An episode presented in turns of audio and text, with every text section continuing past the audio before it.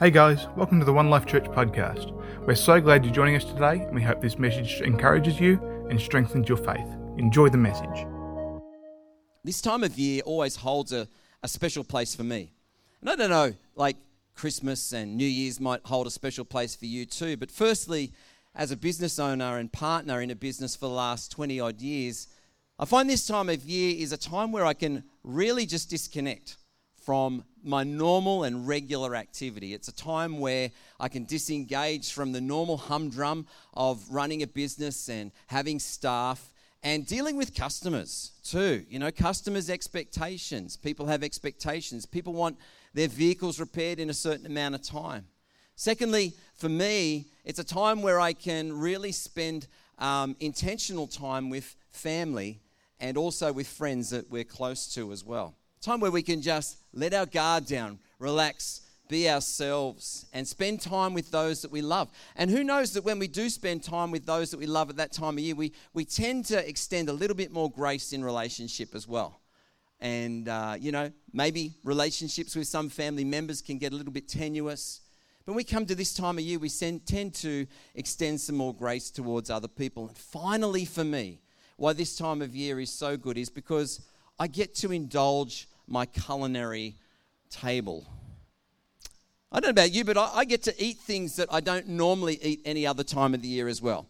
Um, licorice all sorts. Um, it wasn't Christmas this year because we didn't go anywhere where there were licorice all sorts. We did a shop a couple of days ago and had to get a packet of licorice all sorts. Now Christmas is done and New Year's is done. Uh, I was lucky enough to get some apricot chutney from Murray.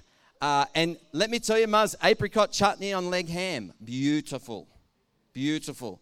And also, Janet Kubowitz provided us with a lovely fruitcake as well. So, these things that we get to enjoy this time of year.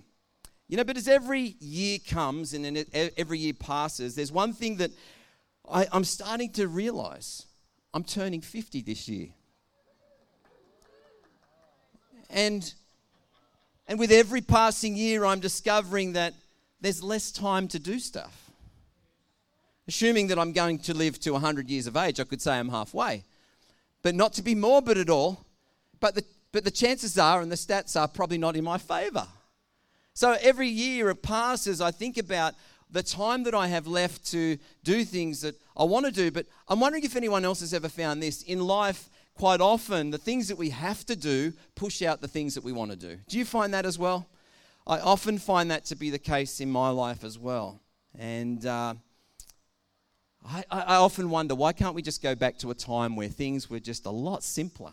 When you're a kid, things were so much simpler. You know, the years seemed to go on forever, holidays seemed to last forever. 50 cents would buy you enough lollies to, you know, feed every kid on the street, in your street, and then some.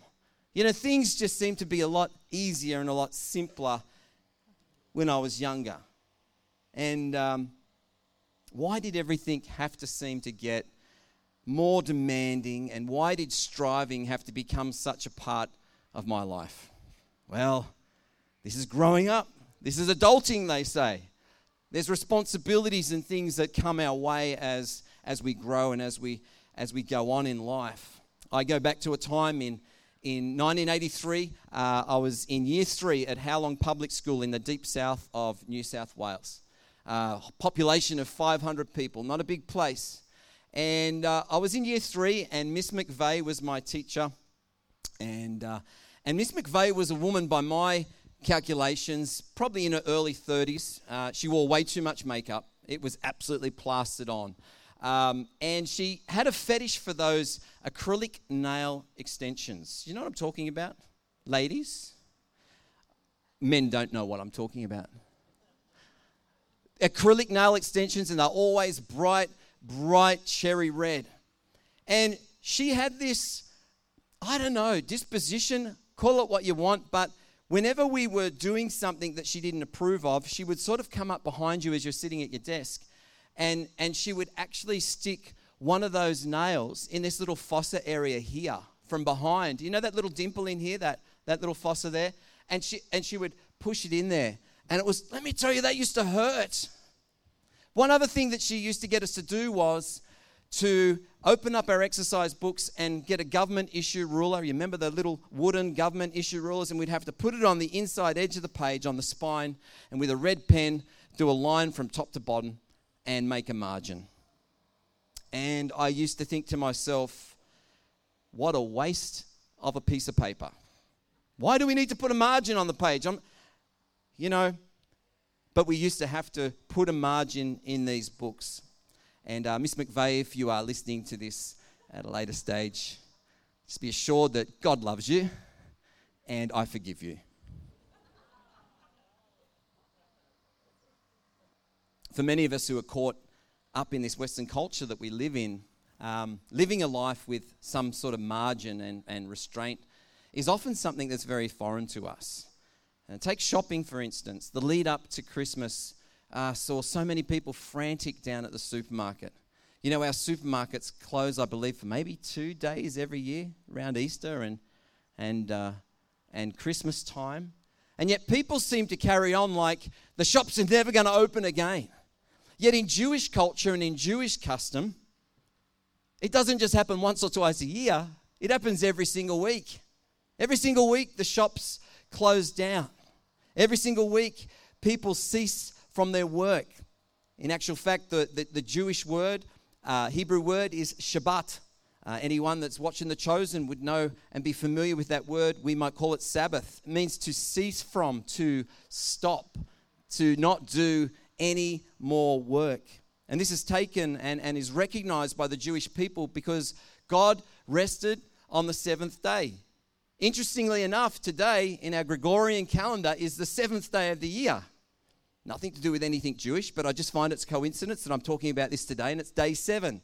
Genesis 2 1 to 3 said, So the creation of the heavens and the earth and everything in them was completed. On the seventh day, God had finished his work of creation, so he rested from all his work. Go, God. And God blessed the seventh day and declared it holy because it was the day when he rested from his work of creation. For the Jewish people, from sundown on Friday to sundown on Saturday. No work. And they'll gather in, in family homes, or people might invite people into their homes. They'll light candles and they'll, they'll share a special Shabbat meal together. They will sing songs, they will read the Torah, and uh, they'll spend time reflecting on what God did for Israel. And God rested on this day, and so they rest about it as well. Talk about a margin every single week, stopping work, stopping everything, and being so intentional about pressing in to God and reserving time for Him. I was listening to a podcast earlier in the week. Uh, some people might be familiar with the guys from the Bible Project. Big plug for the Bible Project. Uh, Tim Mackie and Jon Collins, they do amazing presentations and uh, make the Bible uh, quite open for a lot of different people and uh, I, was, I was listening to this episode, and they were talking about a time when Tim was living in Jerusalem with his wife, Jessica.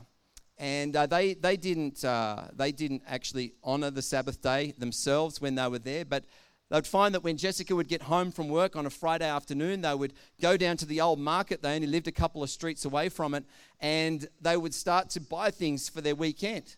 And about 30 minutes out from uh, the Sabbath starting, uh, some Orthodox Russians would come out, Jewish Russians, Orthodox Jewish Russians would come out with these foot long trumpets and start marching up and down the aisles of the market, blowing these trumpets. And they said some people were really quite happy about that, and some people weren't so happy about this. Guess it depends how close you were to those trumpets when they were blasting.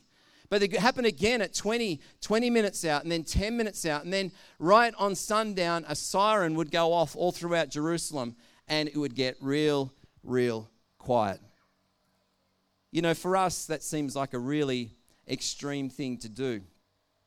I like what Isaac Henney had to say about work. He said, Work is a good thing, both created by God and practiced by Him. And yet, many of us remain convinced that if we stop working, our lives will fall apart. There's got some people in society, and, and it's hard to get them working, but you've got the other extreme where we always find that we keep ourselves busy. Busy, busy, busy. There's always something to do, there's always something to attend to, there's always something that needs some sort of attention. And for us, sometimes it can be very hard just to switch off and just to sit down and, and to disconnect from our daily routine and allow ourselves some space and some margin to actually spend time in God's presence. And yet, this is the God that we serve is, is wanting us to be still. He's wanting us to draw aside. He's wanting us to spend time with Him. But in our society, sometimes that can be a very hard thing to do. And I've got to, I've got to confess today that over this break that, that has been between finishing it at work and, and having some time off over the new year, I found it extremely hard just to not do anything. I, I see all these jobs around the home and around the yard that I that I I've been putting off for so long, and, and it's like, great, I can smash that job out. The gate's fixed now. Hey, the hedges are cut, the lawn's mowed. You know, this has been attended to, that's been attended to. And Rochelle had said to me a couple of days after I'd been doing this, she said, Hey, when are you just going to take some time out? And I said, Oh, no, no, it's good. We've got plenty of time left. I'll, I'll just keep on doing some things, you know. And, and our daughter arrived, Amelia arrived. Uh, she's living away from home at the moment. She arrived home, and, and after a, a day or two, she says, Dad, when are you just going to sit down? And I got a reality check and was like, What am I doing? So busy, so consumed so many things that need attending to, and yet you can miss the main thing of just sitting and having fellowship with God and having fellowship with one another. See, work and busyness can give us the illusion that we are the masters of our own time. We're in control. Each one of us is given 168 hours every week. Some of us meter it well, some not so well. But we're all given the same amount of time, and we can get this sense that we are in control and we are the custodians of our own life and destiny. It can give us that sense of, you know, nobody can take things away from me. Our daily rhythms, schedules, and habits can deceive us into believing we are in control of our lives. Believe we strive for stability is what we're doing. We're, we're trying to strive for stability. We're trying to strive for peace. We're trying to strive to provide for our families and, and our households. Is all in an effort for us to try to keep it together. That's all we're doing. We're just trying to keep it together. But see, in the process of us trying to keep it together, sometimes it just starts falling apart because we don't allow the margin for God to be God in our lives. And this is something that, that as we approach this year, 2024, I, I, I just believe this is a word that God has spoken to me and will be an overarching theme for us moving forward as a church, and that is two words, and that is make room. I believe God's calling us as a church, as a community of believers, to make room for His presence in our lives, to make room for His harvest to come and, and for the harvesters to come and, and, and to bring people that are perishing in this world into a relationship with Jesus Christ, to make room for us as a body of believers to have grace and love and humility with one another, to allow room in our lives that, that we can be a diverse people and yet we can still walk in unity together. We need to make room. And I believe God wants us to make room when we think about creating margin in our lives, I believe we need to look to the Word of God. And, and there's one man that I believe, there's plenty of people in the Bible, but there's one man that I want to look at today, and that is King David. And King David was no stranger to life getting busy and, and, and, and you know, for us, things getting off center and, and trying to pull things in and trying to hold things together Yet there's things that are beyond our control. And I believe that King David got this um, in many seasons and areas of his life. You think about King David, he was an overlooked son. He was an overlooked son. You know, when Jesse was told by Samuel to bring the sons out, he, he wasn't even presented there. He was off caring for the sheep, disregarded son. When he does get anointed king, the, the king at the time, Saul, tries to continually take his life from him because he's so jealous and full of rage. And you know, when he actually gets his kingship, one of his actual wives despises him for carrying on so you know, flamboyantly in front of the Ark of the Covenant. There's so many things that, that, that went against him. Absalom, his son, actually tried to usurp the throne and, and, and, you know, chase David, and there was war between David's own family. There were so many things that happened. And yet we come around this psalm, Psalm 23, the Lord's my shepherd. It's something that, that David came back to, realizing who his God was to him. We're going to read Psalm 23, only six verses. It says, The Lord is my shepherd. I have all that I need. He lets me rest in green meadows. He leads me beside peaceful streams. He renews my strength. He guides me along right paths, bringing honor to his name. Even when I walk through the darkest valley, I will not be afraid, for you are close beside me. Your rod and your staff protect and comfort me. You prepare a feast for me in the presence of my enemies. You honor me by anointing my head with oil. My cup overflows with blessings. Surely your goodness and unfailing love will pursue me all the days of my life, and I will live in the house forever. David and King David was no stranger to what it meant to be a shepherd. As a, a shepherd himself, he knew what it meant when, you know, he had to find good pasture for his sheep. He had to feed his sheep. He had to tend for his sheep. Not only that, he had to be on guard for his sheep. Even, even at night, as, as the flocks were sleeping, the shepherd would stay watch and, and keep an eye on what was happening over the flock, make sure there was no animals around.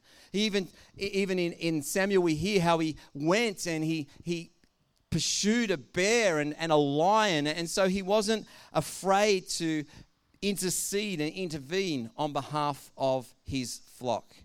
He gets this picture of our Father as a shepherd, and Jesus himself in the gospel said that he is the good shepherd himself. But the Lord is his shepherd. He said he has all that he needs, irrespective of, of this pursuit in life to, to own and to occupy and to dwell and to exist and to, and to provide he was able to come to a place where he said, God will provide. He's my shepherd. He's the one that leads me. He's the one that guides me. He's the one that takes me to these places. So, if any of us are, are taking notes this morning, the first thing I believe that we need to do in, in helping us to make room for His margin in our life is we need to recognize. We need to recognize that we are unable to control every aspect of our lives. And let me tell you, as a control freak, that is tough. I tend to be someone that likes to control things. I like predictability. I don't like unpredictability. I like to know what's going to happen. Yet you see, life's not like that. Life's anything but like that. We can make plans, the Bible says, but the Lord will direct. The best intents of mice and men often go awry. There's so much in life that happens to us that we have absolutely no control over. And I believe that King David recognized that. He recognized that he's unable to control every aspect of his life, he's unable to control every relationship, he's unable to control every single dynamic within all that he had jurisdiction over. He realized that he was not the master of his own universe. He said, The Lord is my shepherd. I like this quote from Matthew Henry, and he says, I shall be supplied with whatever I need, and if I have not everything I desire, I may conclude it is either not fit for me, not good for me, or I shall have it in due time. Such a good quote. How often in life do we wrestle and do we struggle with the will and plan of God? And we go, well, if it's good enough for someone else to have this in their life, then it's, it's good enough for me to take hold of this. We can often get ahead or behind or in front of God. Yet when we see God as the, our provider, as the one that knows exactly what we need at exactly the right time, we can come to a place where we can rest, as David said. He leads me in these places of rest. He causes me to lay down. And, and for many of us, I believe that, that if we don't get it sometimes, God will cause things to happen in our life that will force us to lay down. We have no say in the matter. He wants us, as His sheep, to have confidence that He's a good shepherd. and that He'll provide for us. And if we don't have it at this point in time, just as Matthew Henry says in that quote, perhaps we just need to reassess what it is that we're looking for and whether it's really for us. Secondly, I believe what we need to do is we need to renounce. We need to renounce our own independence from God. And I believe that's what David was doing in this psalm. He said, He lets me rest. He leads me beside. He renews my strength. He guides. See, the thing about sheep is they are a pretty dumb animal. Yet we get referred to as sheep. One thing that sheep are prone to doing is going astray, getting off the path. We drove down to Rylstone last week, and lo and behold, there were sheep in the paddock. And guess what? There was a sheep on the road. They have this tendency to get off track, to, to, to, to go away, and maybe, maybe I know better. Maybe, maybe this area is, a, is for me. Maybe this is what God has opened up for me. Look, oh gosh, there's a hole in the fence. Let's go through it. And all the time, where we're not walking in step with the shepherd, he lets me rest. He leads me beside. See, I think, myself included, we do well to renounce our independence from God. We need Him. We need the Father. We need the shepherd. We need to follow Him. We need to be led by Him. Help us, Lord. And I believe in that as well while we're renouncing. I believe that we need to maintain a right margin in our lives to be corrected. When that time comes, whether we've got off course, we need to maintain a, a, level of humility in our lives where we're open to being corrected and being brought back on. Because sometimes when we get off in our own tangent, in our own thoughts, you know, when someone says, "Yeah, I'm look, I'm not sure. Maybe, maybe you, you, you know, I'd like to share a scripture with you. Maybe can I pray with you?" You know, we need to be open to being brought back on course again, and that's what I want to encourage us with today as well. Pastor Jack Hurditch, that uh, pastor this church with his wife Nolene, many years ago had a saying. He said, "He who goes alone goes weird," and it is so true. People that go alone in this world go weird. If you don't believe me, get Castaway and watch Castaway. Tom Hanks went nutty. Well, the same thing happens when we get off on track and we don't allow God to bring us into the fold, bring us into the flock, bring us into the community to be nurtured, to be cared for, to be loved. Renounce our independence from God. The third thing I believe we need to do is we need to resolutely cling to Christ and continually make room for Him in our lives. The Apostle Paul said, I don't have the scripture on the screen, in Galatians 2:20. It's no longer I that live, but Christ that lives in me. I live in this earthly body by trusting in this, this Son that, that, that gave his life for me. See, after we've recognized that, that God is our shepherd, after we have renounced our independence, we need to also be people that continue to resolutely cling to Christ. Because without Him, we're snookered. He is the gateway, He is the narrow way. And we need to continue to hold on to Him. There's a song uh, that has been around for quite a few years titled Rock of Ages. And uh, some people might be familiar with that song. Um, it was written by a guy by the name of uh, Augustus Toplady. Sorry, I have it written down here. Augustus Toplady. And legend has that this song, um, Rock of Ages, was written when he found himself in a storm in, in some part of England. And for refuge, he hid between a cleft in a rock. He clung into that rock. And see, it's such a, a great image for us to be people that just cling to Christ. He's the rock. Don't be dissuaded by other things that we see happening in this world. Don't be enticed away by, by, by new thoughts and things like that. Let's come back to what the Word of God declares. Let's continue to center our lives in Christ. Let's continue to trust in Him and cleave and cling to Christ. I just want to share a couple of verses out of this. Verse 2 out of the Rock of Ages says this not the labors of my hands can fulfill thy law's demands? Could my zeal no respite know? Could my tears forever flow? All for sin could not atone. Thou must save, and thou alone. The first part of the third stanza says, Nothing in my hand I bring, simply to the cross I cling. Such powerful words. When we think about those pronouns of us being that person that, that knows that there is no labor, there is nothing, the striving that we do, the things that we, we, we seem, seem to prioritize in our life are but nothing if we don't have Christ.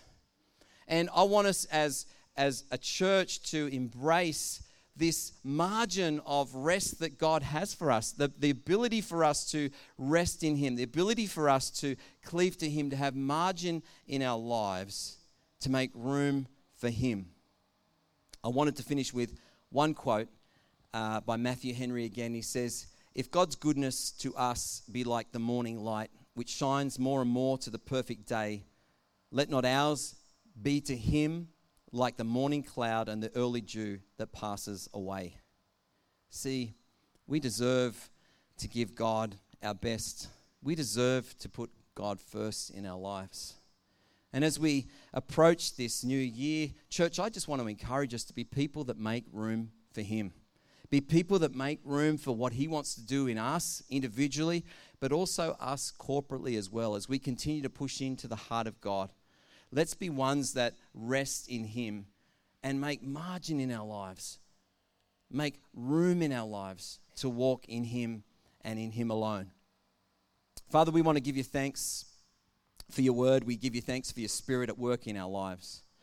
And Father, we just want to pray that you would help us throughout this year, throughout 2024, and as we explore, Lord, resting in you and what you've already done for us and provided for us. Lord, help us to learn from you. Lord, as you have said, that your yoke is easy and your burden is light. Help us to be ones, Lord, that are obedient to you. Help us, Lord, to recognize those things within us that we need to let go. Help us to recognize those things in you which we need to take a hold of. Father, if it means getting down on our knees and down on our face before you at some stage in the next day or two, Holy Spirit, I pray that you would move upon hearts and you'd move upon lives Lord, let there be a recalibration and a reconstruction of your best for each one of us, Lord, in terms of our time that we spend in your presence. And Lord God, with the heart that we want to serve you with today. We give you all the praise in Jesus' mighty name. Amen.